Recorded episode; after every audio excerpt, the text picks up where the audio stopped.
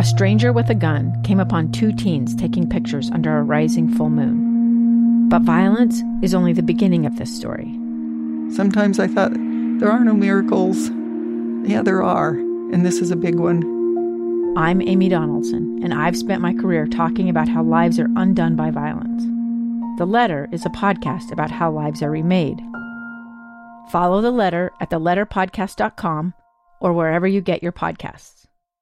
Inside Sources. Inside Sources. America's voice of reason. Boyd Matheson on Utah's home for elevated conversation. Inside Sources on KSL News Radio.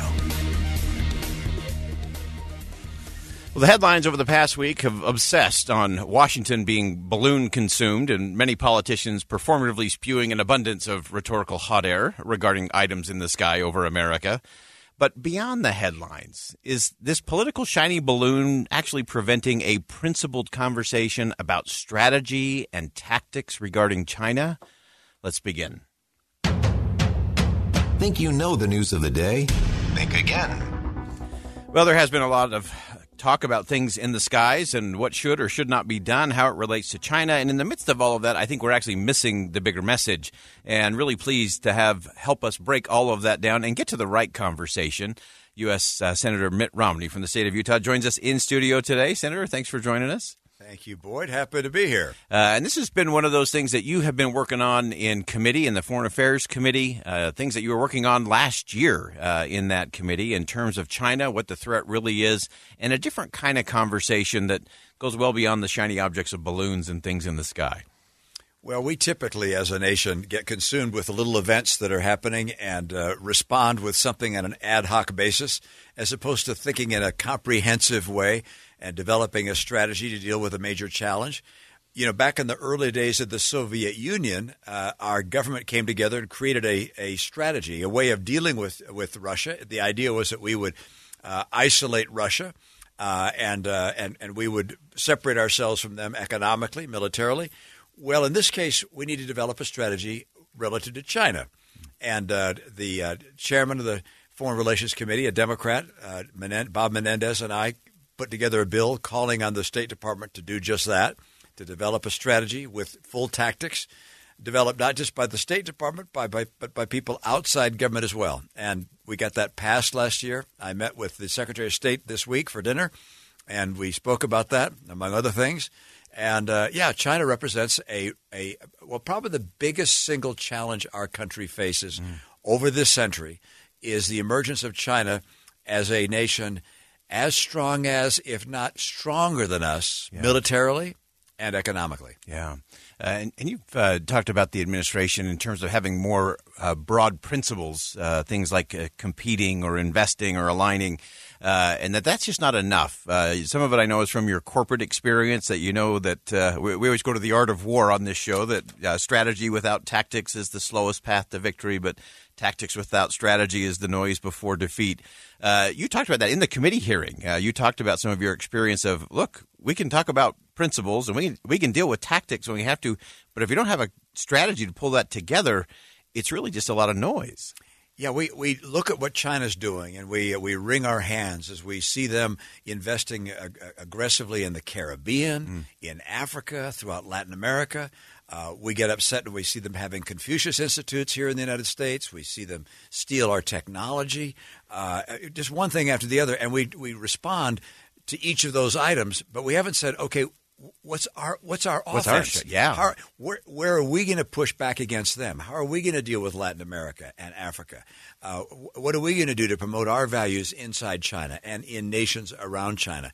Uh, and, and, so that's something which really needs to be developed. It's not going to be made public, but we have to th- recognize that this is the great challenge of our century uh, from a geopolitical standpoint, and uh, we got to deal with it the way you would if you were uh, planning a major invasion or if you were planning the growth of a company. You you think through where you want to go and all the steps to get there. Yeah, I know that you and Senator Menendez, in, in your amendment that passed late last year, uh, had kind of a 60 day window that it was really the time for all the key players, uh, including some outside of government, to come together in terms of that plan. Uh, you said you, you, had dinner with the Secretary of State. Uh, what was that conversation? Uh, I know we're a little over uh, overdue, I would say, on that 60 day plan, but what, what does that look like?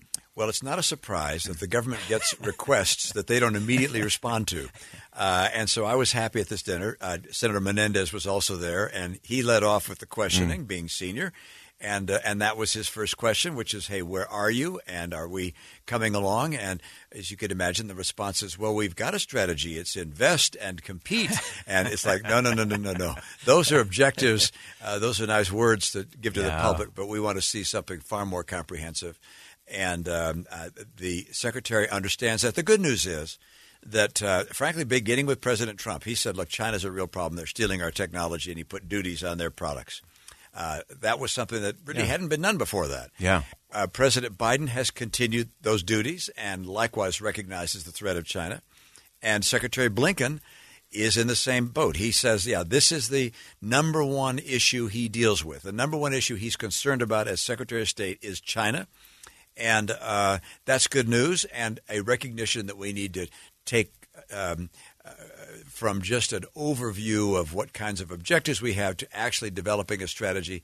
That's something he's got to take uh, seriously. And I believe you'll see that happen. Yeah, and so what do you see as the kind of those next steps? Like, what are the, what are some of those strategic components that we should be hoping for? Obviously, we've got to deal with China on a host of issues, uh, and some things we are just competing. Uh, obviously, the Taiwan issue is going to be a big one. Uh, you mentioned some of the connections, the relationships they're fostering with Brazil and others in South America. Uh, what are some of those components to the overarching strategy that we should at least be thinking about? Well, certainly, you mentioned military. We have to decide what are the uh, the types of military uh, weapons that will uh, communicate to China that you don't want to test us, that you don't want to push against us, that you don't want to go to war with the United States of America. So we need to rethink uh, whether the weapons that we've been creating to fight wars in the Middle East are the right weapons for uh, for Asia. And uh, we, we, the military knows some of that, but Congress doesn't want to give up on some of their old weapons programs because they're made in their home district. Right. so some of this has got to be communicated. A second area would be economic, which is China's, uh, uh, if you will, their juggernaut is fueled by uh, non-competitive behavior, where they establish monopolies and predatory pricing to take over industries. Uh, we have to decide what will we allow, what things will we not allow, and what are we going to get our allies around the world to agree with us? Hey, this is unacceptable. If China does the following, we won't let them into our markets. Uh, and then you move on to, let's say, communications. Uh, China's doing a very good job communicating their their values and their principles uh, and, and their propaganda throughout the world. Well, how are we doing? What are we doing in the Caribbean and in Africa and so forth? Yeah. Um, those are some of the beginnings. Uh, uh, just another area. Um, when Chinese nationals apply to go to a university here in the United States, uh, uh, should we really be giving them visas to come uh, go to our top educational institutions in our STEM subjects, science and technology and, and computer science? Or should we say, no, if you want to come over here and study history and English or political science, fine.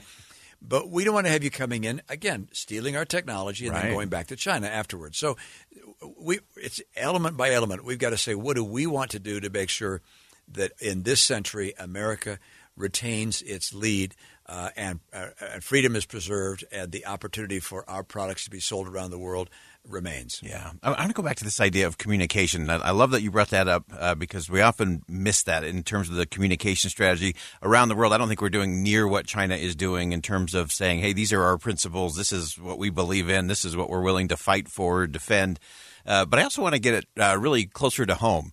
There's been a lot of criticism about President Biden and the, the lack of communication uh, with all of the flying things in the skies over the last 10 days. Uh, again, you've seen this both as a senator, you saw it during the Olympic Games, you it in your business practice. Crisis communication, leadership communication in a crisis.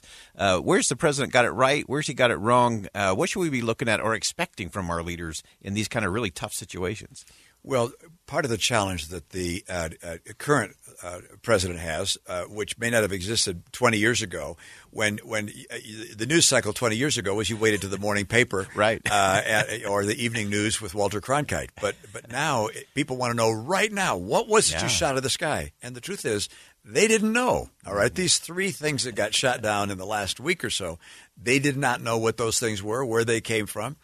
And they couldn't pick up the the remnants of it on the ground because it was blown to smithereens. So they and you know a Sidewinder missile will do that amazingly. Yeah, exactly. One's in the water deep, another's on a, a, an iceberg somewhere. So uh, they they didn't know what they'd shot down. What they did know on the on the Chinese weather well not weather balloon Chinese said it was a weather balloon. Their spy balloon.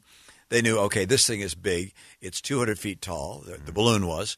It was carrying a substrate of some 90 feet in dimension and uh, it's clearly a spy device. Uh, they know where it uh, exactly where the track of it was, mm. and they commuted a good deal of that. Some portion they didn't communicate is how we get the information we have. Uh, and uh, we don't want to let the Chinese know exactly what we know about their products and what they're yeah. doing.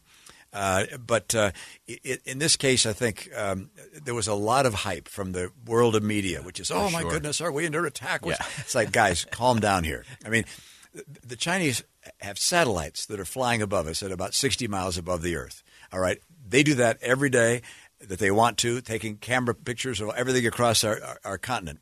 This was a balloon that was what 11 miles above. So we don't like that. All right, that's yeah. too close. It takes better pictures. But order of magnitude, they're already spying on us. By the way, they're spying on us with our phone lines. They're spying on us uh, with probably TikTok. Yeah. Um, every way they can, they're looking at what we're doing here because they see uh, themselves as being the military power of this century eventually. Yeah. And uh, we got to recognize that they are a at this stage a a competitor is a nice way of saying an adversary. Yeah. Absolutely. All right, we're going to go ahead and step aside for a quick commercial break. Uh, much more to come with U.S. Senator Mitt Romney here on KSL News Radio. We'll be right back.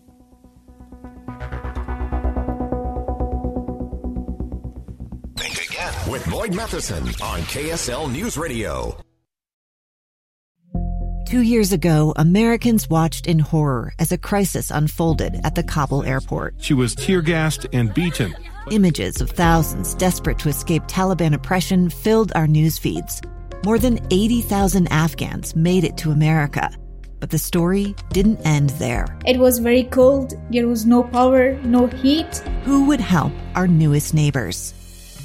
I'm Andrea Smardon. In Stranger Becomes Neighbor, you'll hear the stories of some remarkable refugees who left their homes and their dreams behind only to start over from zero. Their only possession was three blankets. And you'll meet Americans who stepped up to help them. You want me to come when you deliver your baby. What can one person do in the face of an international disaster decades in the making? That's Stranger Becomes Neighbor Find us at kslpodcast.com, follow us on Apple Podcasts, or anywhere else you listen. Boyd Matheson divides rage from reason on Inside Sources. Welcome back to Inside Sources here on KSL News Radio. It's great to be with you today. We're pleased to have Utah Senator Mitt Romney in the House with us today. And uh, Senator, it's uh, you've been busy today uh, dealing with everything from uh, wildfires to water, and uh, so give us just a quick update. Where where have you been during the day today? Well, we began by uh, talking with the Commission on Wildfires. We've got a commission. we drafted legislation that got passed to create a commission of federal, state, local, and outside experts to reconsider how we got to fight wildfires because we're fighting them the way we did 20 years ago, and now with drought and climate change, we got to be serious about a much more aggressive approach to knock them down so that we don't have uh, people getting killed as they did in California in particular, as well as structures being lost as as they have here. So that's one piece. Then we got together with a, a group that's working on the Colorado River and uh, and how we make sure that the uh, various states that draw from the Colorado River uh, reduce their usage of water, but do so in a fair way. California doesn't seem to want to play uh, uh, in the same sandbox as the rest of us. They think they just they, want the water, not they, the sand. They get all the water, and the rest of us, you know, t- tough luck to all of you guys. Uh, and uh, so we met with them, and and also had the chance to meet with some folks at the church that are doing a documentary of sorts on on the history of the Olympics and the response to 9/11. Mm. So uh, you know, get bouncing around. uh, a big day. Let's talk about wildfires for just a second, uh, because I think that is one of those areas where obviously the federal government is uh, responsible for some of those, some of those forest lands that, that are uh, controlled by the federal government, uh, where there is overgrowth or where they're not able to keep up. Uh, how do we get to the conversation when it comes to that? And, and water, I guess I would include in that as well, in terms of being careful stewards of the land and the environment, and also making sure that uh, that we're taking care of the people in this at the same time. Uh, you, know, in this commission that's looking at wildfires, they've broken up into multiple study groups, but one group is looking in particular at the management of our forests. Mm and recognizing that when the federal government runs the forests, it's almost by definition can be so hamstrung with regulations and NEPA requirements that they can't get the job done. And so, what's been most effective is when there's a joint management agreement where the state as well as the federal government work together, and the state is able to work more aggressively to get rid of dead wood, uh, yeah. to make sure that we're having controlled burns at the right time of the year. these are things that are beginning to happen. We'll probably need legislation to make sure this happens more and more. Uh, but uh, the the objective here is to find ways to prevent fires from becoming catastrophic and wiping out whole towns and killing people and structure. And, you know, there's some things we as citizens need to do as well. We probably shouldn't have trees up in the mountains with branches from trees uh, laying on top of our homes. All right. So we, we're going to have to do a little better, better job than we've been doing as homeowners as well. Yeah. Uh, so important. And uh, all of those obviously are things that impact the state of Utah, the West, uh, and, uh, and beyond. Uh, I want to get to one that's impacting everybody, and it's become another one of those places where it's getting harder to divide the rage from the reason. Uh, President Biden, uh, you know, called out Republicans, uh, some Republicans, a Republican, uh, for wanting to throw grandma over the cliff and getting rid of Social Security and Medicare. Uh, so let's get to the, the rational, reasonable conversation. We know the CBO uh, came out, and they're kind of the Congressional Budget Office. They're, they call balls and strikes, make lawmakers uh, in the White House show their math, uh, kind of a fifth grade uh, math teacher style. So we know that these programs are, are doomed to run out of money eventually. but it seems to me that we're missing a real conversation about this. Obviously, something has to give, or they, they both go bankrupt, and then that really hurts uh, older folks, uh, especially the poor and the most vulnerable. So, how do we begin that conversation outside of the rage and all the political point scoring? Well, President Biden's running for reelection, apparently. And uh, he's going to the old playbook, which has worked for Democrats for decades, which is accuse Republicans of getting rid of Social Security and Medicare. So you scare the elderly. Uh, you have people run to the polls to keep that from happening, and it's obviously disingenuous and dishonest. Uh, the president should be ashamed for doing it, but uh, he was able to point to a couple of things that have been said by one or two senators that could be interpreted as uh, as saying we're going to cut Medicare or Social Security, which frankly we're not going to do. No one is proposing cutting Social Security or Medicare. Have you ever seen that in legislative text? Like, like, is there anywhere there's anyone no bill. can point? Yeah, there's no there's no bill that's been introduced that I know of that said, "Hey, let's cut these these programs." It's just not going to happen. Yeah. Uh, uh, but the reality is that we probably need to rethink what the programs look like 20 years from now. Right. So envisioning Social Security and Medicare 20 years from now is important. Uh, one to make sure it's there for you know people coming in the next generations, and that we can afford the programs that we have. And I, along with a number of Democrats and Republicans, have a proposal to do just that. We're not talking about cutting anything or taxing something in a new way, but sitting down and talking about how big are these programs? How can they uh, be changed to make sure they survive over the next 75 years? And actually, there's one senator, Bill Cassidy, mm. uh, along with Angus King, who've come up with a proposal on Social Security, which is a really remarkable piece Good of stuff. work. It doesn't cut benefits, all right? Yeah. And it lasts for 75 years of solvency. We'll see mm. if that is able to get some uh, some legs or not. But this has to happen. And yeah. what's embarrassing is you have – both on the right and on the left, people say, we won't touch Social Security. We won't touch, touch Medicare. We're not going to touch entitlements. We're not going to touch the military. Well, you know how much of those things combine of our spending? They, they, happen, they happen to be nine tenths of our spending. Yeah. So if you want to cut trillions of dollars out of spending, you have to talk about those programs. Yeah, absolutely. And that uh, to me, that's the that's the crucial conversation that we just keep missing uh, amidst all the other things that are going on. Uh, talk to us in terms of uh, what that means. I I know uh, CBO also said that we have record revenue coming in. Uh, and not just because of inflation, but as percentage, we're collecting more. I think it was 19.6% of GDP in taxes were collected. So that's a, a high, if not a all-time high, at least back 40 or 50 years. Uh, so we do know there is income coming in for the government uh, to function, uh, and yet we keep having deficit spending after deficit spending. Some are projecting we'll add another 20 trillion uh, to our already 30 trillion in debt. Uh, how do we get a real conversation about that and the threat that it is to our economy and, and way of life? Yeah, the the threat is really that that at, at some point people will stop lending us money, um, and the reality is even if they'll keep lending us money, who's going to pay the interest on this debt? It's now hundreds of billions of dollars a year. It will be larger than our defense budget in the next couple of decades. Just the interest payments. Just the interest payments. And so we will be saddling our grandchildren and their grandchildren with interest the rest of their lives for things we gave to ourselves, not things we invested in for them. No, no, things we gave ourselves. It's uh, it's irresponsible and frankly immoral, in my view, for us to spend massive amounts of money and then pass on the cost to the coming generations. And that's what we're doing right now. Yeah. So, in my opinion, we need to sit down and confront that and deal with it. Uh, and and I'm look, I'm for me, all things are on the table. I mean, I'm I'm honest with you on that. Uh, uh, we can be creative in the way we finance it. We can find ways to uh, increase revenue or to reduce cost, but we're going to have to find ways to balance what we're spending, or we could put our country in peril, and we're certainly putting our descendants in peril already. Yeah. Uh, last thing for you, Senator, what uh, what's something that's on your radar, something that you're thinking about that you wish more of your colleagues or the American people were were thinking about in terms of our future? Well, you've hit the two big ones today. All right, China's number one. Uh, China emerging as the most powerful nation on the earth, more than ourselves.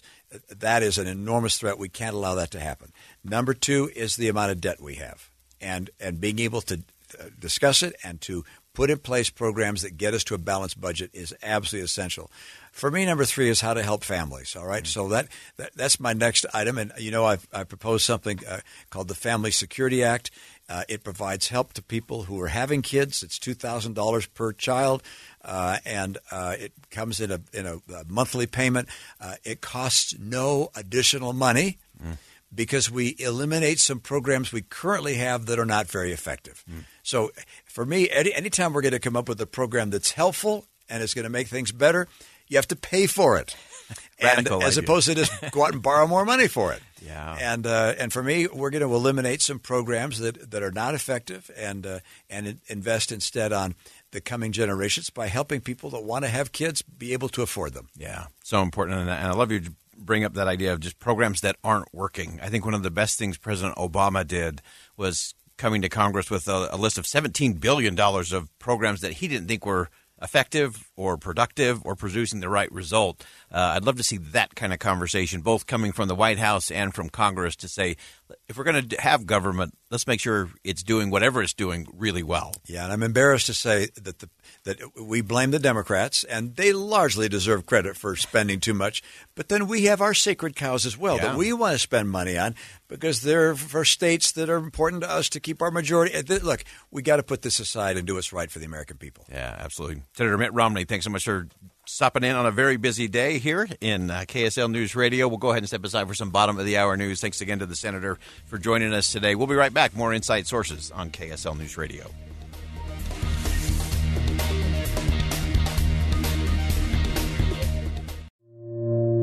two friends taking pictures of the rising full moon on a summer night. Two teenage kids doing what teenage kids do. When a stranger with a gun and a death wish changed everything. It was violent, it was senseless, and I will never understand it. I will never accept it. I'm Amy Donaldson, and unfortunately, we're all too familiar with stories about how violence shatters lives. But what we rarely see is how they are rebuilt in a new podcast, The Letter, we relive tragedy, but only so we can hear the rest of the story the struggle to reclaim lives, the realities of grief, and the possibilities of forgiveness. I believe in miracles. Sometimes I thought there are no miracles. Yeah, there are, and this is a big one. Follow the letter at theletterpodcast.com or wherever you get your podcasts.